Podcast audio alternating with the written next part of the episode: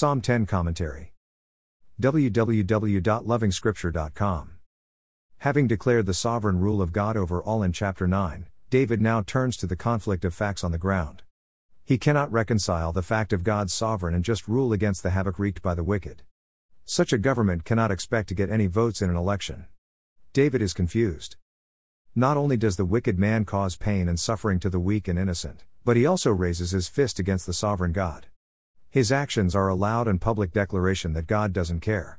He says to himself, God will never notice, he covers his face and never sees. And they live in a world where they feel God will never call them to account. David's reaction is a prayer to the Creator God to intervene and help the helpless. Let God arise and defend his name.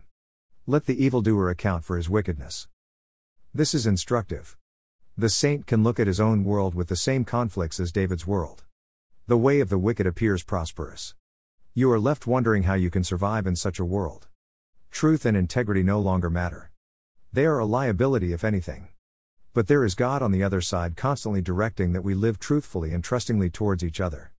You can only expect more pain. Let it not end there.